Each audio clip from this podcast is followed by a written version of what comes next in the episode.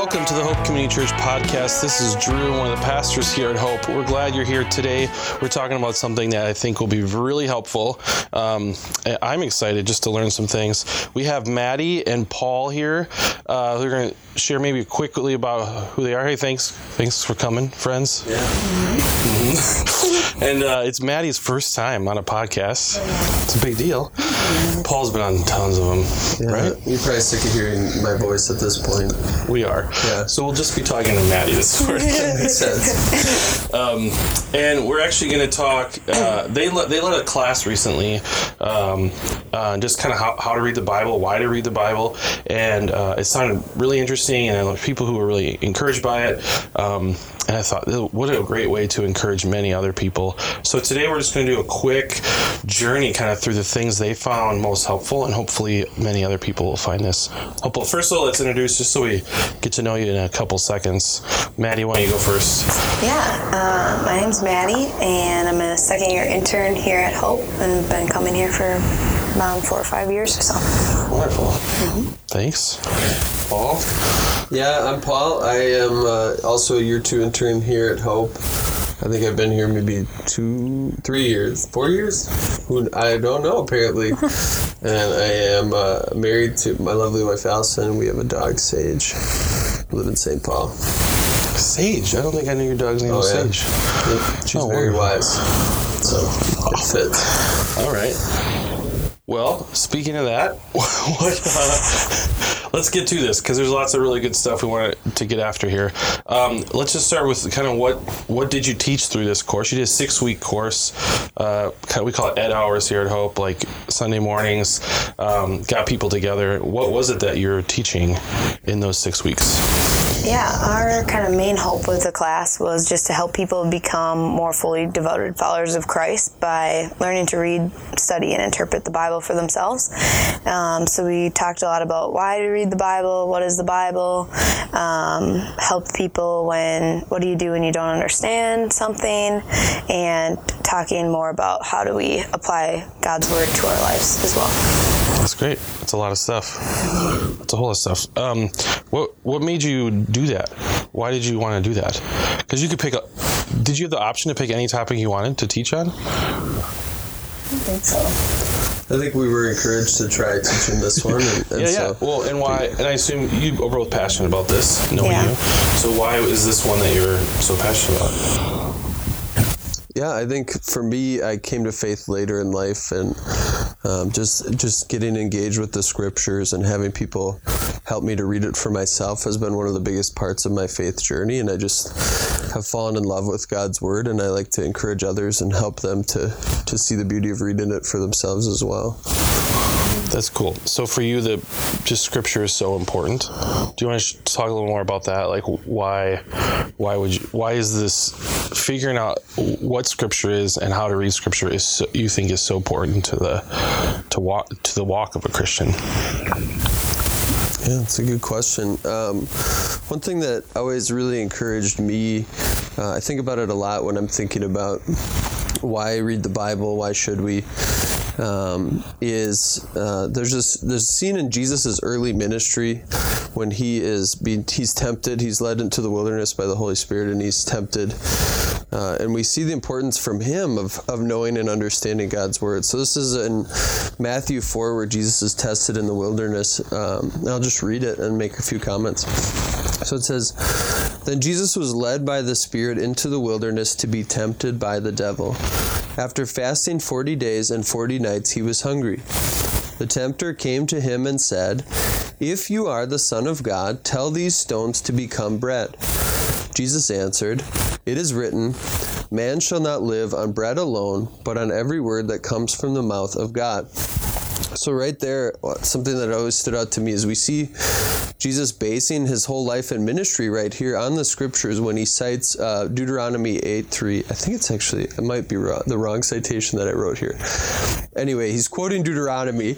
Uh, he's pointing out God's people will live on God's word even more than food itself. So, for Jesus, God's word, and, and particularly at this time, the Old Testament scriptures is all that was written at this point. Uh, even though he's speaking the scriptures, ironically, right here, uh, are are what he's basing his life on. So the law, the prophets were his life. And so the passage continues. Uh, it says, The devil took him to the holy city and had him stand on the highest point of the temple. If you are the Son of God, he said, the tempter said, throw yourself down, for it is written, He will command His angels concerning you, and they will lift you up in their hands, so that you will not strike your foot against a stone. The wild thing here is that the devil actually quotes scripture to Jesus. This is from the Psalms. Uh, but Jesus answers him. It is also written, verse 7, do not put the Lord your God to the test. So again, Jesus using the scriptures uh, to, to thwart the, the tempter. Verse 8 continues Again, the devil took him to a very high mountain and showed him all the kingdoms of the world and their splendor. All this I will give you, the tempter said, if you will bow down and worship me. Jesus said to him, Away from me, Satan, for it is written, Worship the Lord your God and serve him only. Then the devil left him, and angels came and attended him. And so just another passage where Jesus um, rebukes the devil with the scriptures uh, and, and, and, bases his life and ministry on the scriptures and on God's truth. Um, and so he does it, and, and I like I was encouraged, so should I, and so can I. Uh, I sometimes think about an oxygen mask, like the, the scriptures are an oxygen mask that gives us uh, what we need to be reminded of this, the realities of God's world.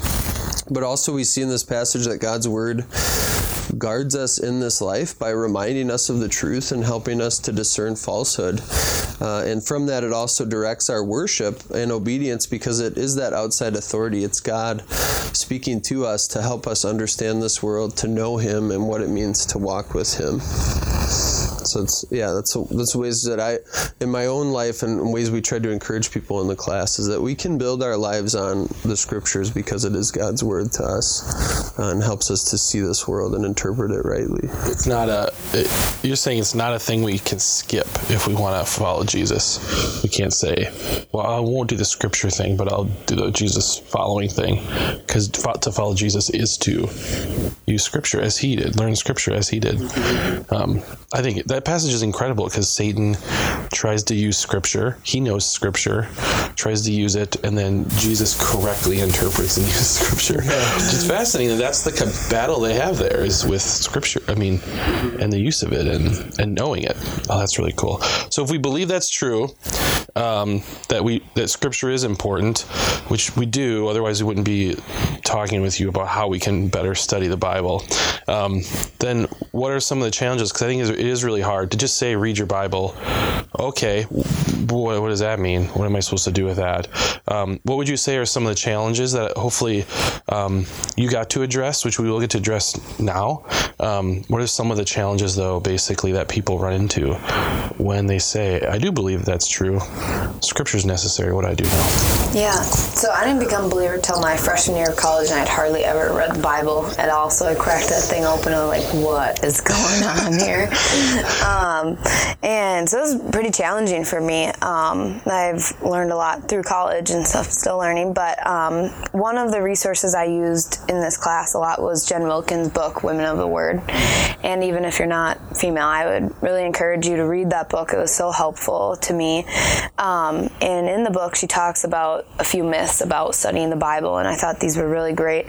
Um, one of them that she said is we believe sometimes that studying the Bible should just be something we know how to do intuitively. If I'm a Christian, I should just open it up and know how to do it.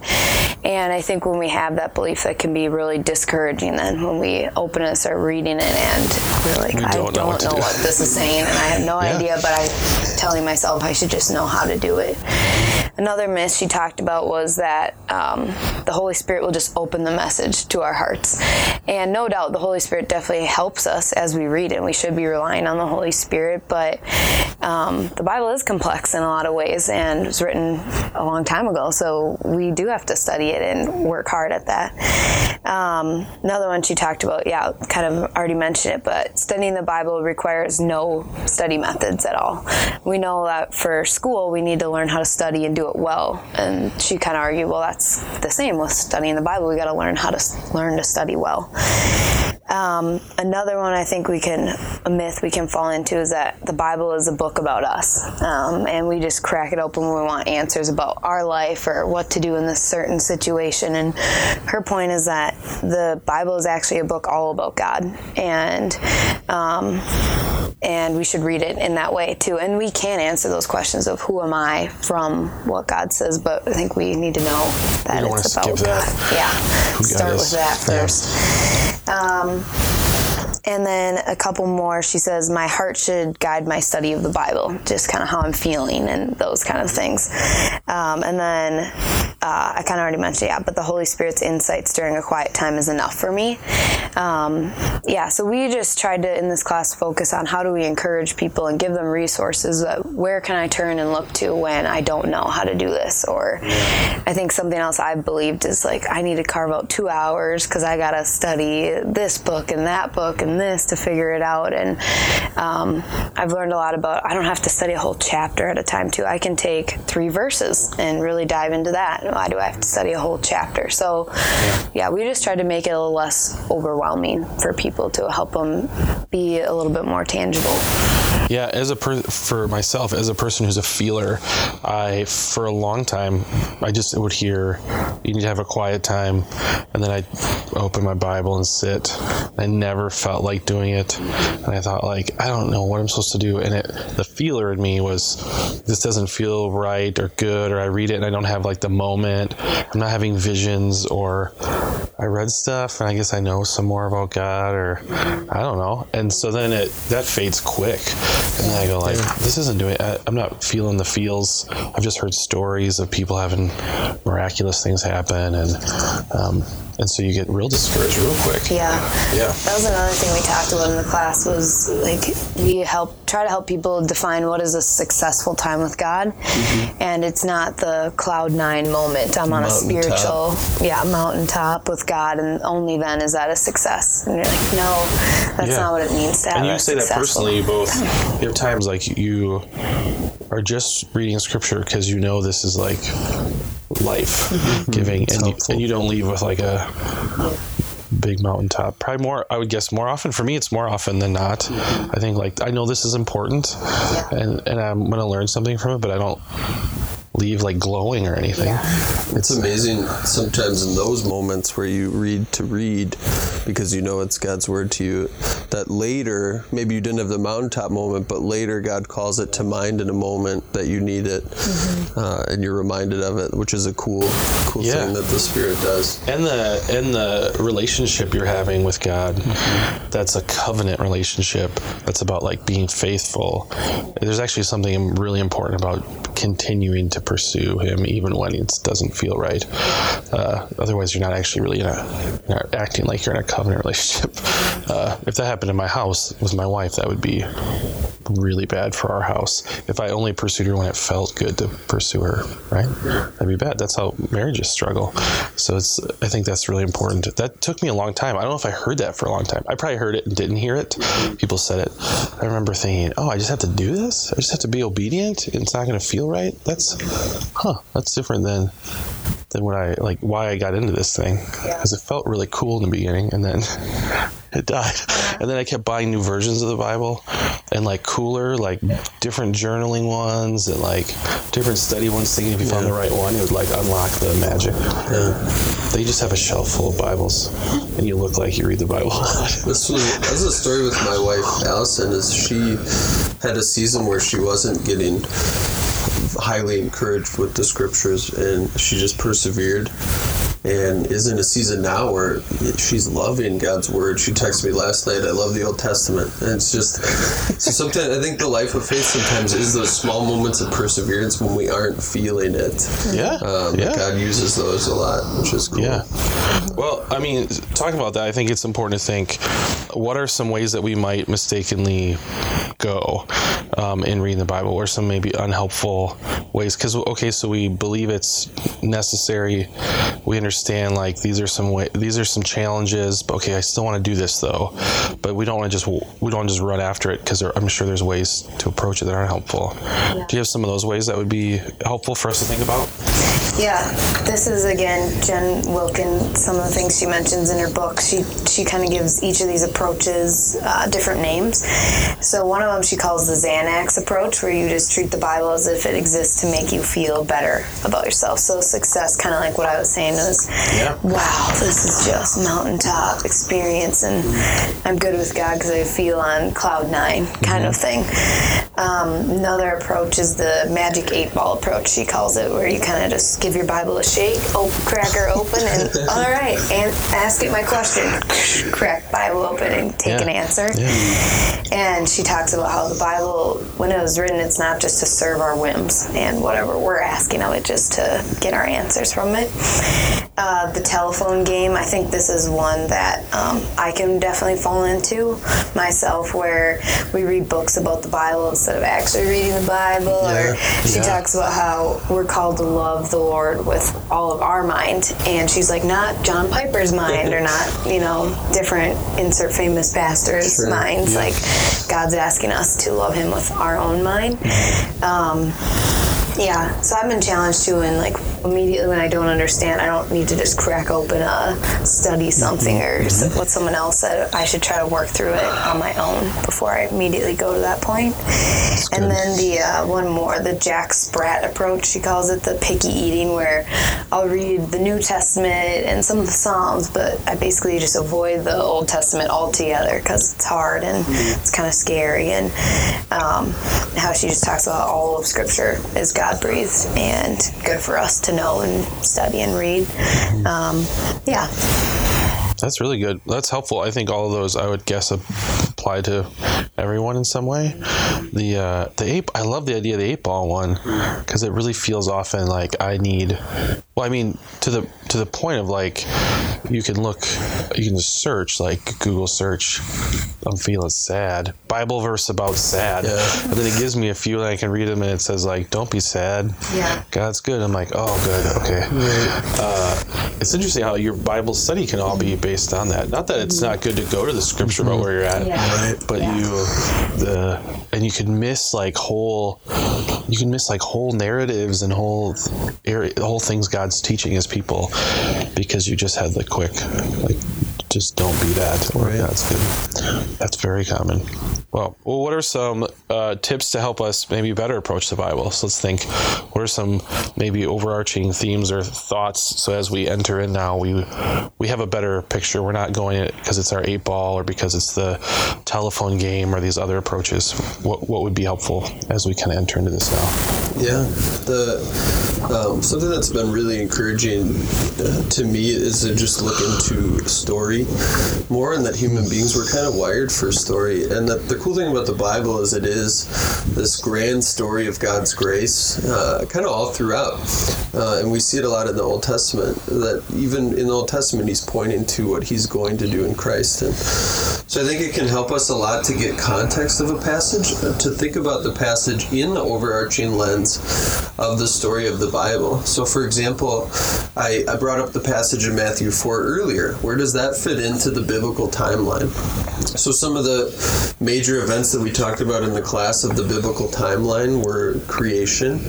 Um, things are good. Then we have the fall and sin enters the world. Um, the different judgments of Noah or Babel, and but then right after Babel, God promises that to Abraham all nations will be blessed through through you, who, which Paul actually tells us in Galatians is Jesus that he's talking about. Um, then we have Israel and Exodus, and, and the law comes, and, and King David and, and the prophets and exile. Um, and the story of Israel is really rich and pointing to Jesus. So in Matthew 4, um, that plays a huge picture. Because in Matthew 4, we are we know from the Old Testament that Israel has kind of fallen short, um, but God is promising a Messiah that will actually bring the Holy Spirit with and power and will will right the wrongs of the world and, and will conquer sin and death and um, bring all peoples of all nations to Himself. And in Matthew 4, we're kind of seeing that this might be the guy. Jesus might be the guy, and actually, uh, what's cool about Matthew 4 is he goes into the desert, he's kind of identifying with the nation of Israel and the different temptations they faced in the wilderness, but he succeeds. And so we learn even right there from Matthew 4, and as we continue in Matthew, that it's actually Jesus is the one who will defeat the devil, who will not sin, who will obey God perfectly, and who ultimately will become God's true king through his life, death, resurrection, and ascension. He's the one that the promised Messiah that the prophets were talking about, and that he's the one that will bring the restoration and rule over God's people uh, and succeed where uh, Israel fell short. And, and he's the one that is the true king and shepherd that God was pointing to and talking about all along the way in the Old Testament, who's ushering in this age of restoration uh, that is to come and that we're kind of a part of right now, even this ministry of reconciliation that God gives us. Um, undoing that curse of Genesis 3 and freeing us from sin's power in our lives. And that's all just from pinpointing that uh, passage in Matthew in the context of God's great story in the Bible. Um, which is just like for me when i'm thinking about that is so encouraging to me to see that god was at work all throughout history and then he did it in jesus and now is at work in our lives and and so that always encourages me when i'm coming to the scriptures to think about the context and how does it fit into the story that god's telling and, and how do we see it um, kind of continuing on now in our lives. Mm-hmm. And just the, I mean, if the if the goal is to learn, uh, to open our Bibles to better understand who God is, and out of that we can learn who we are and what we're to do. Um, when you when you understand all of that connection just from this Matthew four passage, you hear about wilderness. Even if you saw wilderness and you went like, where else is wilderness talked about? then you start hearing, you start learning about the Exodus. You start learning about all these places where people, God's people, were in.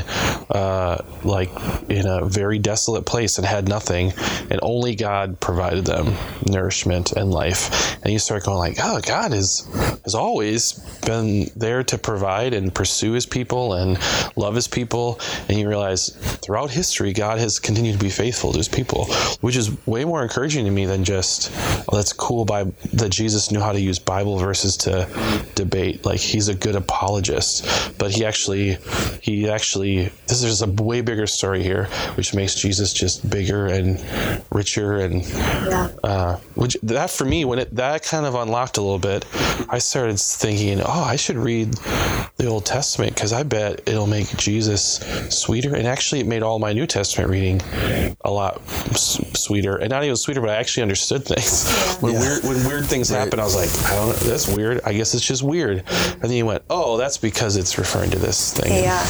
Another practical thing that's helped me, I gotten pretty big on context since being in LDI at Hope, and um, I've been so surprised at how much just learning about what's happening at the time that the book was written or what they're taught referring to in the Bible, uh, looking back at in history what was happening at that time. Mm-hmm. So I've used um, the Bible Project videos a lot. Yeah. That's been one really easy, I think, uh, not overwhelming thing that people can do is go on BibleProject.com or whatever and get the. I love how they give the overview of the whole mm-hmm. book that they're talking about, and they will mention what was going on at the time, and it just gives a quick couple minutes. I watch that before I start reading a certain Those book are really of the helpful. Bible. They even have an app called Read Scripture oh, that, that. Um, that has a year, like a year long plan, and every day you can just the app will just tell you like today's the day, and and the app has all those videos built in, mm. so you That's can watch cool. like the Matthew one, and then you read. It has the oh, passages yeah. already built for you. It's awesome, and um, that stuff helps me, and having it like notify me on my phone. Yeah. Um, but they have all their videos in there, and those videos have been so helpful mm-hmm. because I can start reading Matthew and get lost and like right. this is weird, and then I spend like my time thinking about how weird this thing is, yeah. and being discouraged or like just happy that I figured something weird out, and then and losing like well actually I don't want to lose like the overarching what we're actually learning about Jesus and who yeah. he is. Um, that's really good. Yeah, there's a the apps. I think it's called Read Scripture, um, and it's in partnership with like them and Francis Chan or something. just a way to get get more people in the Word. That's awesome. Um, reading those. We actually just had this speaking of context moment this week. We're studying with high schoolers, and I'm sitting with a few high schoolers, and we um, we do a study where we just ask a bunch of questions. We all take turns. We ask like 30 questions, and then we all just share those questions. And one of them was we were, we were reading the story of Gideon, and they're asking the question what who this Ball is or Baal. Depending on who you talk to, they had strong opinions if it was Ball or Baal. Um, and so after we decided it was Baal, we started looking up well, who is Baal. Why is that important? So literally, we just like Googled Baal, right? We just we, the passage is short. We just said, well, let's just look who it is. And one of the kids is reading about Baal's worship in different regions of the world, and in different regions they worshipped him differently. He was a god of something different. And in the region that Gideon is in, he was traditionally the god of precipitation, like rain and dew, oh, which I never knew this. And a and a 16 year old kid I was hanging out with said, "Oh, he's the rain. Of, he's they consider him the god of, of rain, so he would control the rain and the dew." And he said, "That's a weird thing to be the god of.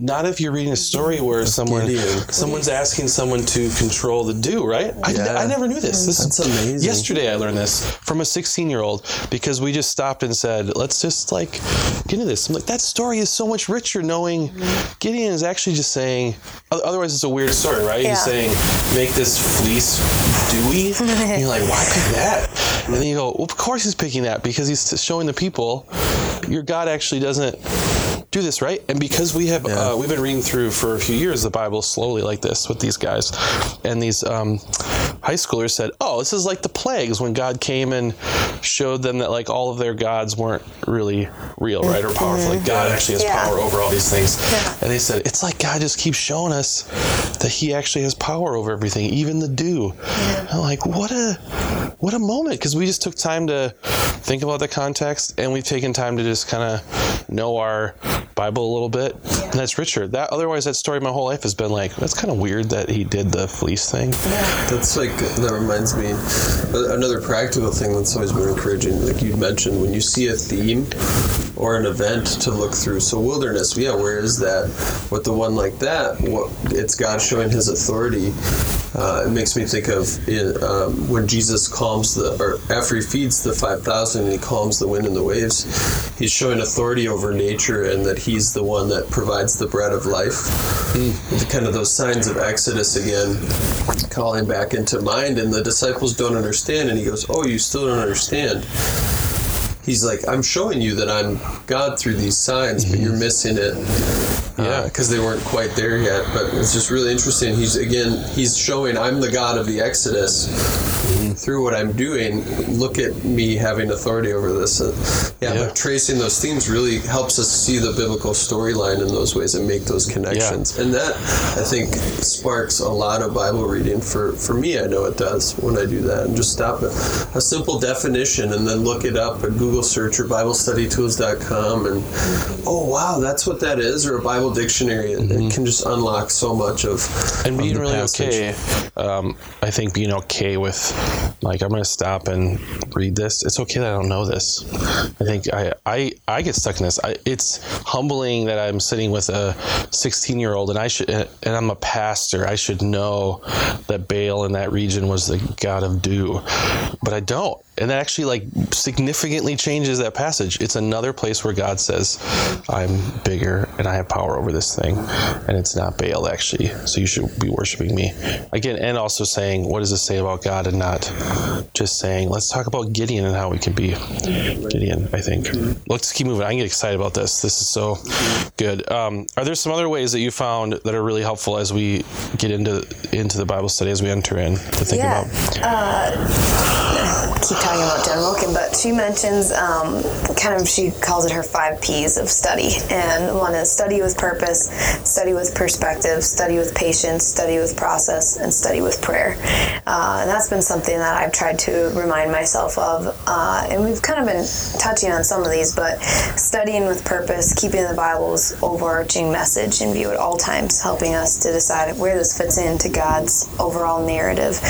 Um, and the perspective part, what is the particular framework uh, for the portion of scripture I'm studying? Uh, it's kind of related to the purpose one. I think one of the biggest ones for me is the study with patience. That that requires effort, and that I will get frustrated, and I will not understand everything that I'm reading.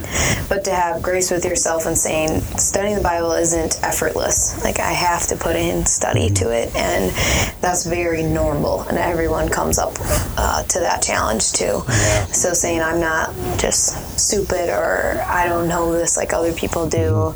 Yeah, giving yourself and grace. that doesn't in it. end. Like mm-hmm. there's there'll there'll never be a point where you just are mm-hmm. like have reached the pinnacle of Yeah. you know of the. I think even as a even if someone was a biblical professor has a doctorate in mm-hmm. New Testament, they st- still I would hope they'd come to it and there'd be new. The Spirit's going to do new things, and they have these moments where they can't believe Baal was a the god of the dew. Yeah. You know, like, Yeah. which is what was one of the incredible things about Scripture is that you get to keep waiting for those moments when God Yeah.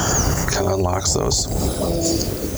Um, studying with process. That one's not just reading the text but owning it. Um, she talks about kind of the three areas she asks herself questions in. Comprehension what is this passage saying? Uh, interpretation what does it mean? And then application how should it change me? How do i apply this to my life? Um, you know paul and i and uh, through ldi and classes we've taken another way to talk about it is observe interpret integrate and apply. Um, observations that's the part kind of you were saying of just all these questions or circling what does this mean? Or um, i know it's really helpful for me it can get challenging with the pronouns in bible passages who's this him and he and is this the same one or what does this mean? Um, interpret yeah what does this mean? Looking i like to tie and interpret and integrate to me or kind of combine the integrate of okay what other passages touch on what this is saying. If i'm in the new testament what does the old testament say about this? And then the apply portion um, and lastly study with prayer that it isn't just an intellectual pursuit that's the other pitfall i can get in when i start to get excited about oh my gosh i'm learning this and this and it can quickly sometimes become just how do i gain more info and learn more and less about um, how is how am i letting the god's word really change my heart and not just storing up knowledge. Uh, i don't think that's going to do much good but letting what god's saying really change me and meditating on what his word says um, kind of thing And depending on personality and history for yourself, you'd probably lean one, one way or the other, right? You'd want to just go and say, I'm going to read this, and then God make me feel a certain way, so I do things. Or you'd say, let's just all day ask questions and dig into the history of this. So you'd have to th- think through personally which one do you tend to go towards, and then make sure you're intentional about the other part of it. So you get like a more holistic. I can see you see that in like a small group setting. Some people are excited to read the passage and they go like, okay, we shouldn't. Jesus talked to Satan that way. We shouldn't. We should not follow Satan. And you're like, well, let's slow down before you just say don't follow Satan. That's true, but let's like let's dig into this because you're going to miss actually a lot of things maybe God's going to do as you study it. Yeah, that's those are really helpful. And you, is there, you got one more, right? You just talk about uh, i think that's less of the it, studying yeah. with prayer on prayer. Yeah, yeah, Yeah, yeah. Those are really helpful. All right. Um, and then, in order to do these, I know in your class you had uh, opportunity then to think through um, how spiritual disciplines connect to this. I don't know if we always even connect those things, in that spiritual disciplines are disciplines in order to help us better understand Scripture and connect to God, which is part of that is understand Scripture. So I like that you connect that. So share with me kind of what what are um, spiritual disciplines and how what would be what are those what would be helpful for us in this. Yeah, we uh, we actually have read a book uh, here at Hope. I think through LDI. I think we do it at Offroad as well. It's called Spiritual Disciplines for the Christian Life, written by a guy named uh, Whitney, and he he talks about the ones with Scripture are meditation, memorization, uh, and journaling, and those are kind of the disciplines that we do. And he, points out different places in the Bible. For example, Psalm one: "A man is blessed who who meditates on the law of the Lord day and night." Um, but I think it helps to just have an illustration. I actually had a friend here, Trek One intern, Dan, was just describing to me how cold pressed coffee works. And so when you make a hot cup of coffee, you're kind of speeding up the brewing process and you're burning the sugars uh, in the coffee and it, it actually makes it more acidic. But when you do cold press coffee, um, you're taking a slow time with a slow temperature and you're allowing that time and temperature change to switch off from the hot coffee. And you actually end up then leaving behind not the acid but the sugar. So cold press coffee comes out uh, because it takes more time, leaving behind a sweetness that the fast brew, the, the hot press or the you know hot coffee doesn't leave us with, and it's often that way with studying the scriptures. Um, so the meditation, the, the memorization, and the journaling, uh, like Maddie mentioned, sometimes it is just sitting on three verses and really stewing on those. Um, another example I use is like tea and the hot water. We have to leave it so that the flavor gets in. Um, so meditation is kind of the, and this is actually any time that we spend a long time with God's Word, that's where we see really mm-hmm. transformative change, and we get left with that sweet and delicious aftertaste, uh, like the cold pressed coffee. You know, so meditation is the absorption of Scripture. That's just reading and hearing, but but it's actually that sitting with it uh, that leads to that experience with God and that transformation of life. Whitney says uh, when we come to the Bible. So memorization does that. Um, journaling does that, and and, uh, and meditation. So I that was funny for me because when I learned meditation, I thought you just go empty your mind and think. But Christian meditation is actually fill your brain with the scriptures mm. and then think about it. Think about you, think about God, and really dig deep into that. So it's chewing on that scripture and letting it get into us. Uh, instead, of empty, instead of emptying yourself, mm-hmm. right? It's actually f- filling yourself, with, right? Yeah, which is very different. Memorization uh, has been life changing for me. I, I uh, memorized Ephesians one in a really hard place in my faith walk, and that has changed so much for me and just my ability to know and trust God when life is hard, because I know that He's for me. Um, what's your like practically quickly? Oh, yeah. What's your practice to medit to memorize? Like, are you a guy who just reads it and now you know it? Typically, what I will do is I'll. Uh, Core mentioned in a sermon, Pastor Core, a long time ago he would carry a note card around, and I start following that practice, and I'll memorize the passage I want. I'll just recite it, and then I'll try and do it um, from my head instead of reading it. Uh, oftentimes I'll listen to it a lot and then repeat it. Um, but then just walking around and doing like different movements to engage your brain actually is really helpful. Uh, but there's also lots of good uh, resources online if you just Google it, memorizing scripture. Yeah.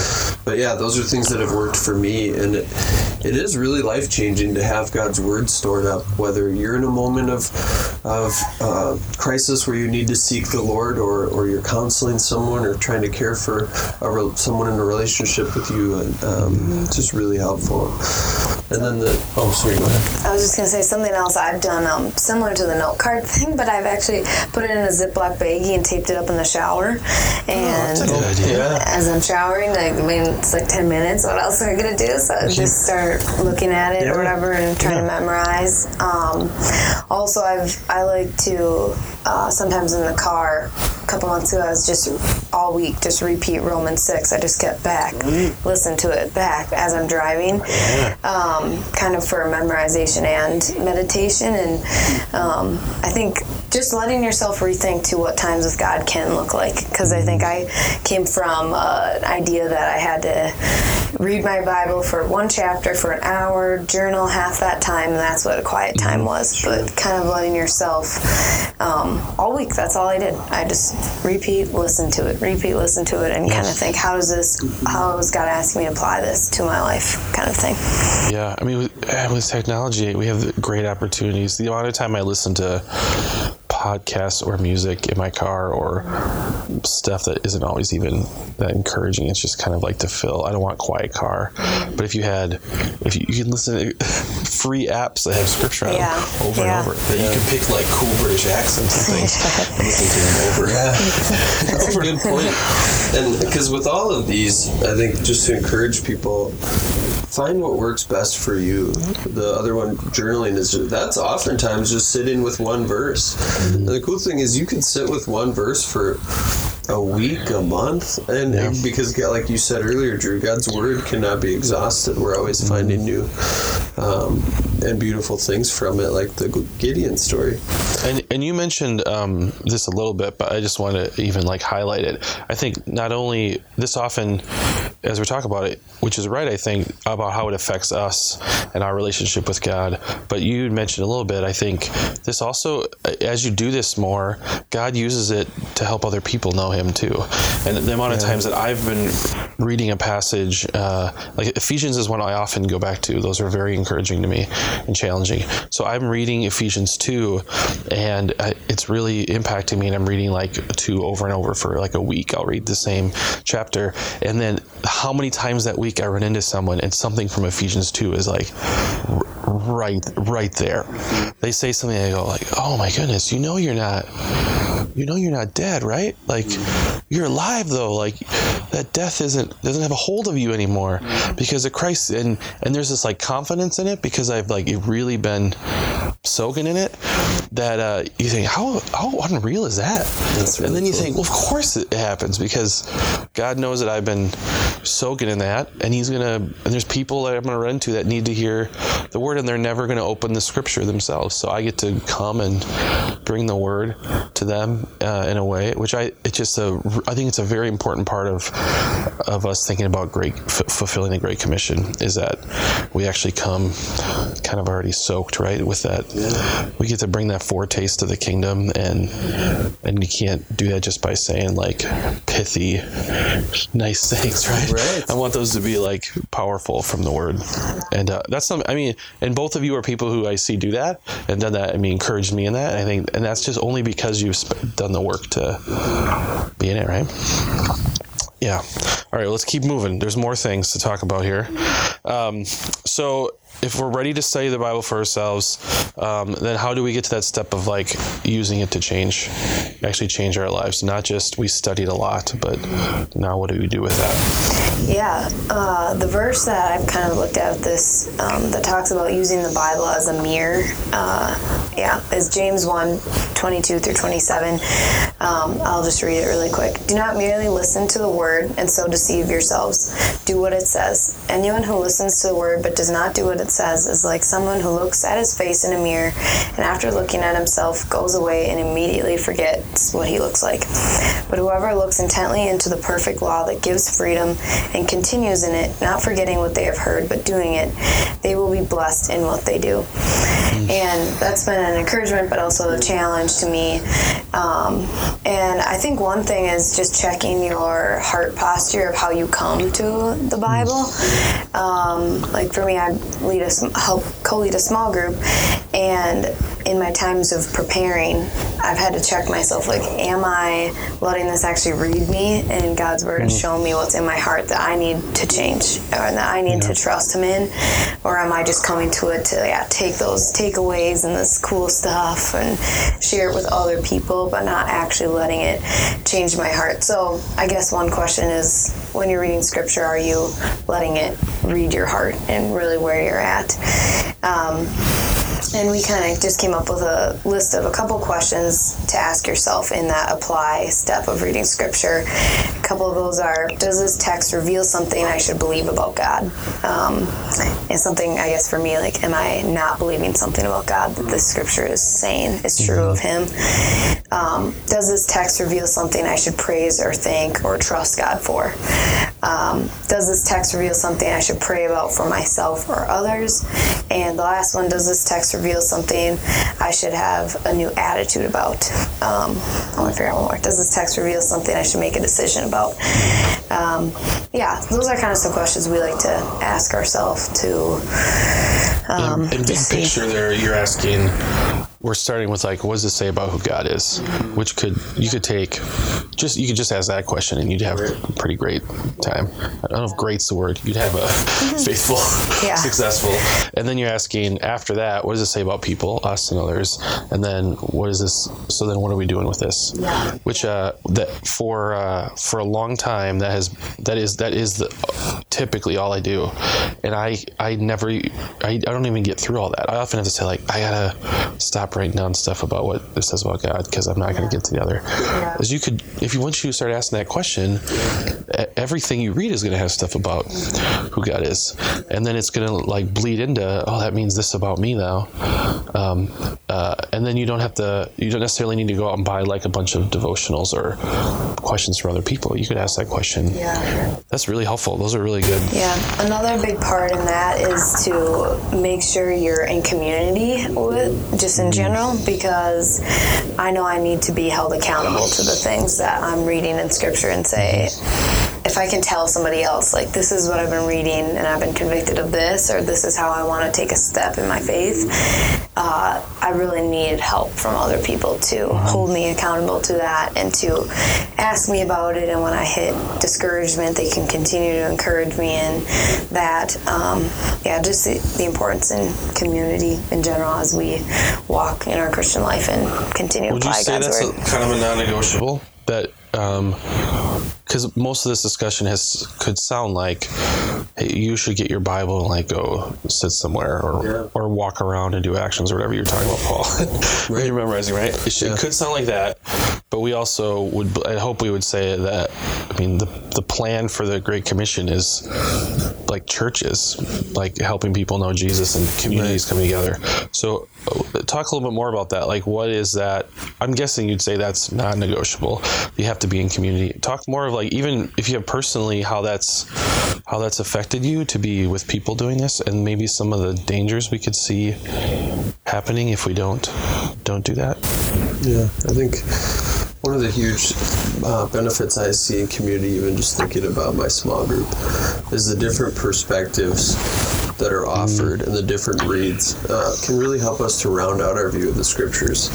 Because I might be reading a passage a little bit incorrectly and have a brother or sister say, here's what I'm seeing from that, and it gets me back online with what God is saying. And, and if I don't have that, I'm easily able to deceive myself in thinking that I have this perfectly understood when I might be missing something huge about God that then I would change how I respond to it. So that's that's been a huge one for me. Um, the other thing with the community piece that I found uh, that we have is just responding specifically. So let's say I'm read a passage about the patience of God and it convicts me that I'm very impatient, and I say to my community, uh, let's say an accountability time for small group. I want to be more patient with my wife. The cool thing about being in community is they won't let me just leave that there. They'll say, "Well, how are you going to do that?" And get through the real practical of like, "Oh, you're going to stop getting frustrated at this thing that happens, or you're going to acknowledge that Jesus was really patient with you, and you want to show that with others." Um, and then they can ask me again later next week, like, "Hey, how's that going?" Yeah. Uh, and it just keeps me on track with walking with Christ, and, and like Maddie said, like spe- seeking that growth. Yeah, and even I mean, uh, you you teaching this class, it isn't that you have like uh, you've reached some pinnacle. You too have just learned some things. Actually, just sounds like read other books from other, learned from other believers some things that they found helpful from other people.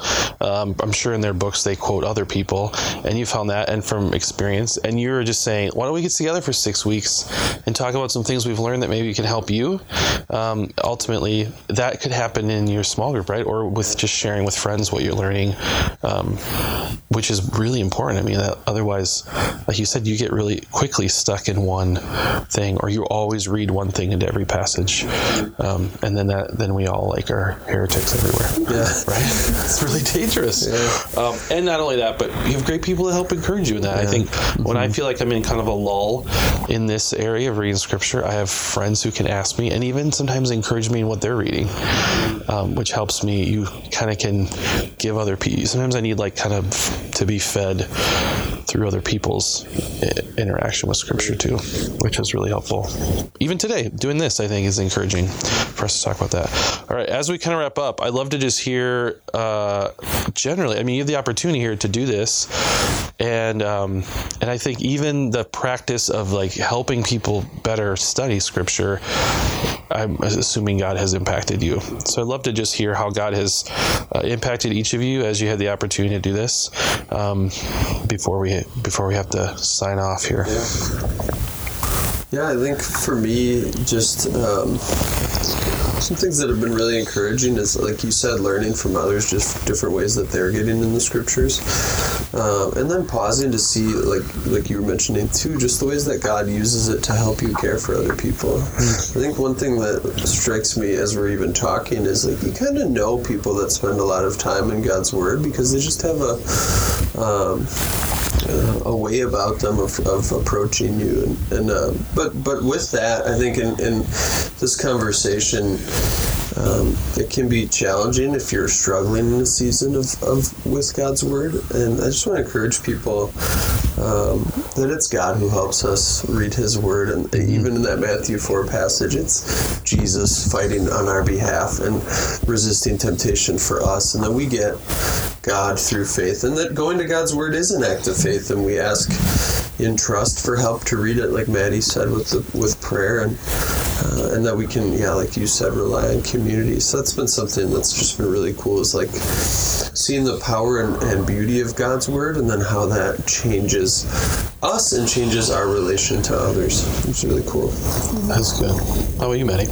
Yeah, I think for me, um, realizing the like depth of God's word, like being just amazed at, like you know, you can read in Numbers about the snakes coming for the Israelites and how they had to raise up a snake on a stick and look to the snake to be saved, just as with us, like we look to Jesus raised up on the cross to save us. And I, like reading that this year, like what, like that's Yeah. like totally put Yeah. into that, like Yeah. oh my gosh, that's in there. And yeah, I guess just having my eyes open to the genius of God more and just, um, yeah, how much there is in His Word and just having a more curiosity for the Word. Um, and remembering that from this class, I think has been helpful when I hit the seasons of I'm not really feeling that to just remember, um, yeah, kind of what I learned in this season too.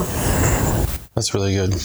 Um, let's. Uh, I want to share some of these resources that would be really helpful. Do you have uh, mention again maybe some of the ones you mentioned, but also if there's any other resources that are helpful for people in this? I think especially if you could hear this and say, "Yeah, I want to do this. What's a step?" And sometimes just even engaging in some of these might help you continue. So what, you had the Jen Wilkin's. What's the name of that book Yeah, again? uh, Jen Wilkin, Women of the Word. Women of the Word. Um, that's a really, really good one. Uh, also, we learned about in Trek One. Um, the it's called. It's not an app, but it's called Bible Web App. It's a website. Uh, that's another really good one. Has a lot of resources. And then I also mentioned the Bible Project. Their videos, and they have more than just like books of the Bible videos. They even have like covenants, like a video about covenants, and they have Atonement. yeah, That is some a lot of really good videos. Yeah. Yeah. Uh, yeah, I would add uh, uh, Bible study tools, um, or just find a good Bible dictionary. That's one I love. Um, a study Bible can really help, especially one that tells like the biblical theology or that that grander story, kind of in this in the um, study Bible section. Uh, uh, any app that's a daily reading plan app, and, and that will that can become burdensome at times, and there is times I will admit because that's something I do every year. That there's just days that it's a struggle, so I might even let a couple days build up and then do Yeah. like a longer read session. Um, but yeah, one that I use is called I think Daily 35, but there's ESV YouVersion I think has that as well um, plans. Uh, yeah, all kinds of really cool stuff. A lot of good resources online as well. Not to mention your community. I was gonna That's what I say. I think that's a huge for for me. That's been really helpful to just even tell people I, I want to get in the word. I don't, but I don't know what to do, or I'm kind of in a lull. To have people praying for you and even encouraging you, or even saying, oh, "I'm reading through Matthew. You should do that. We should do it together." Or text me passages. I think we. Uh, it can be. It can feel like a, a shameful thing, and shouldn't. We should be able to encourage each other because we're all going to be in those. For uh, at our house, uh, we read the Jesus Storybook Bible kind of always on a loop, and that has been significant in my, well, it's still significant because it is a really great way to hear a lot of the basics of major Bible stories, and at the end they give you a great little paragraph about how it connects to Jesus. And you might find yourself hypothetically like crying in your bed at night just read your kid the story and they cool. don't know why dad's crying i mean there th- those are some of the resources i found yeah. have really actually helped shape my when i'm reading like the bible and i've just read the jesus storybook bible yeah. and i think oh this helped me to step back and say like in the end how does this remind me of how good jesus is mm-hmm. Let's, i don't want to get stuck on the details even though i don't have kids i got that the jesus storybook bible last year for christmas because I read awesome. it and I'm like, this is awesome. I want myself one I'm of these. I'm currently sitting in my office with a box of 20 of them. That's amazing. And, and then a box of, uh, they have a, a one without pictures that just looks like a devotional. So when you're an adult, cool. you don't have to look like you hear around a children's Bible. That's just the text, and I still think it's one of the most helpful for me. It just in the end, it reminds me who Jesus is and how good He is, and that really in the end is what we need to be reminded of. Yeah, it's just oh, it's just so sweet. Um, thank you two very much for this. Thank yeah. you for the time you've spent preparing this and helping others, and and honestly, praying that people would be encouraged by this and more people. If you want to uh, have more questions or talk, I'm guessing Maddie and Paul would both be excited to chat more with you about this. Um, this is something we want people to be able to do and in community. Um, thanks for listening to the podcast. Uh, check out our other episodes on all sorts of topics um, and continue listening. We have lots of new things coming up. Also, check out our sermon uh, podcast if you're interested in those. Uh, again, thanks for listening. You can always check out hopecc.com for more of what's happening here at Hope Community Church.